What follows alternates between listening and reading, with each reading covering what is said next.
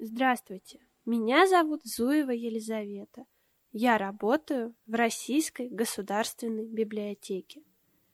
Рождественская сказка счастливого Рождества. А начинается наша рождественская сказка про кроличье семейство так. Послезавтра Рождество, и в кроличьем доме все заняты подготовкой к празднику. Папа Анестус принес елку, и крольчата украсили ее самодельными гирляндами. Потом они помогли тетушке Цинии вырезать из сладкого теста звездочки. Какая красота! Для завершения рождественского убранства не хватает только веточек астролиста. Пойдем в оленей овраг, там целые заросли астролиста, предложил Горецветик. Сказано, сделано. Чтобы поскорее добраться до оврага, крольчата отправились кратчайшим путем через лесную чащу. Кустов астролиста было много. Крольчата наломали веточек и сделали из них большие букеты. Только эти букеты очень колючие, и нести их совсем неудобно. «Давайте пойдем обратно по широкой дороге», — предложил Розмаринчик. Неожиданно со стороны лесной опушки донеслись громкие звуки, и любопытные крольчата побежали на шум. На краю поляны они увидели северного оленя, запряженного в большие красивые сани. Он пытался отогнать от них стаю напористых белок. «Ой, настоящий северный олень! И санки!» — воскликнул сыроежик. «А где же Санта-Клаус?» «И подарков тоже нет», — вздохнул одуванчик. «Вместо того, чтобы болтать, давайте лучше поможем оленю прогнать белок», решительно заявили Пируэтта и Розмаринчик. Выставив вперед колючие ветки астролиста, крольчата побежали разгонять белок. «Держись, Сибелиус!» Раздался возглас совсем рядом, и наши крольчата увидели, как на помощь оленю мчатся трое разъяренных гномов. «Настоящие гномы!» — изумился Розмаринчик. Напуганные неожиданным подкреплением, белки убежали в лес. «Спасибо, что помогли прогнать белок», — поблагодарили крольчат гномы. Но вид у гномов был хмурый. Старший гном, которого звали Нильс, принялся ругать своих товарищей. «Это из-за вас мы потеряли воск!» — кричал он. «Как теперь нам догнать Санта-Клауса? Если мы не доставим ему наши сани, он не сможет развести подарки». «А что такое воск?» — спросили крольчата. Это волшебный прибор всеподобного обнаружения Санта-Клауса. С его помощью можно в любое время попасть к Санта-Клаусу, где бы он ни находился, — ответил Нильс. Капа и Ники заспорили и в пылу ссоры выронили его из саней. Я немедленно приземлился, и мы стали искать прибор. Обычно воск подает сигналы, поэтому его легко обнаружить, но сейчас он молчит. Наверное, сломался при падении. В общем, мы его не нашли. А тут еще и снег пошел. Сегодня вечером Санта-Клаусу понадобятся сани. Нам очень нужно найти этот прибор. Виновато проговорили младшие гномы. Крольчата присоединились к поискам воска. Они обшарили всю опушку, но ничего не нашли. И тут Перуэтте в голову пришла замечательная мысль.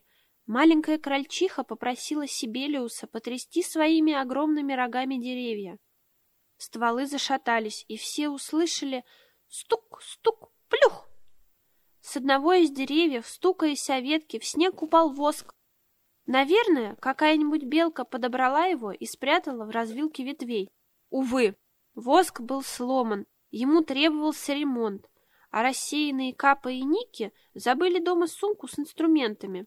Надвигалась ночь, началась метель. «Идемте к нам!» — предложили Розмаринчик и Пируэтта. «Нет, мы не можем. Нельзя, чтобы нас увидели». Крольчата принялись уговаривать новых друзей. У них в доме, в подвале, говорили они, наперебой, стоит верстак и есть много инструментов. Они потихоньку проведут туда гномов, а олень Сибелиус останется сторожить сани.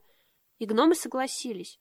Когда крольчата вместе с новыми друзьями подошли к дому, Пируэта, Сыроежек и Одуванчик отвлекли внимание папы Анестуса и тетушки Цинии, а Розмаринчик и Горецветик на цыпочках проводили гномов в подвал.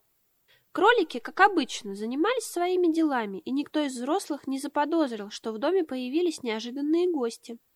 Одуванчик валился слаб от усталости, и после ужина его уложили спать, а старшие братья и сестра продолжили плести гирлянды для елки. В подвале тем временем гномы под любопытными взглядами мышей-полевок пытались починить воск. Как только они начали шуметь, Сыроежек немедленно запевал рождественскую песню, а остальные крольчата хором ее подхватывали. Наконец, пожелав всем доброй ночи, папа Анестус отправился спать. Крольчата вздохнули с облегчением. Отец ничего не заметил. И вот уже не только одуванчик, но и тетушка Циния и папа Анестус спят крепким сном. А крольчатам не до сна. Гномы никак не могут починить воск, потому что мыши-полевки все время вертятся у них под ногами и пытаются что-нибудь стащить. Им так нравятся инструменты.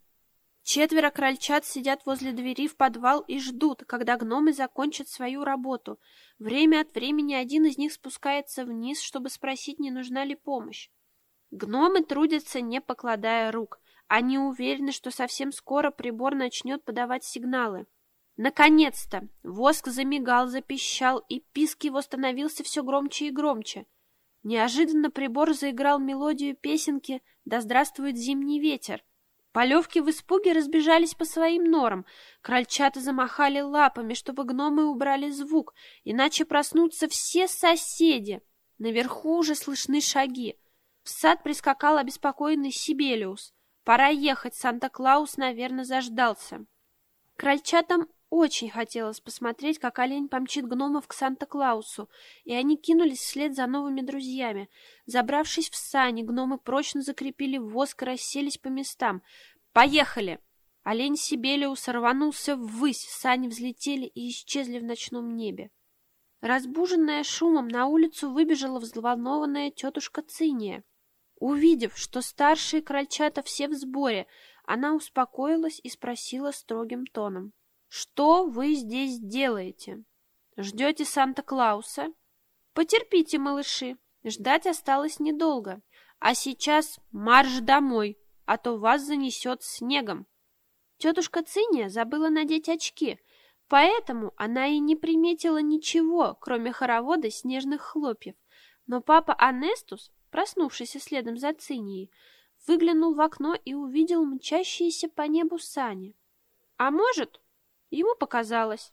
Анестус долго стоял у окна, озадаченно качая головой. Наконец настало долгожданное утро Рождества. Перед камином крольчат ждали подарки, а дуванчик получил новые санки. Он радостно схватил их и, повертев во все стороны, воскликнул. «А где воск? И северного оленя тоже нет. Кто же будет возить меня на санках?» «Какой еще воск? И откуда здесь взяться северному оленю?» изумилась тетушка Циния. Лукаво поглядывая на крольчат, папа Анестус улыбался. Значит, мчащийся по небу олень вовсе не мираж. Дети что-то утаили от него. Но рождественские тайны нельзя раскрывать, их хранят вечно. «Я буду возить тебя, одуванчик», — весело сказал папа Анестус. «Счастливого Рождества, крольчата!»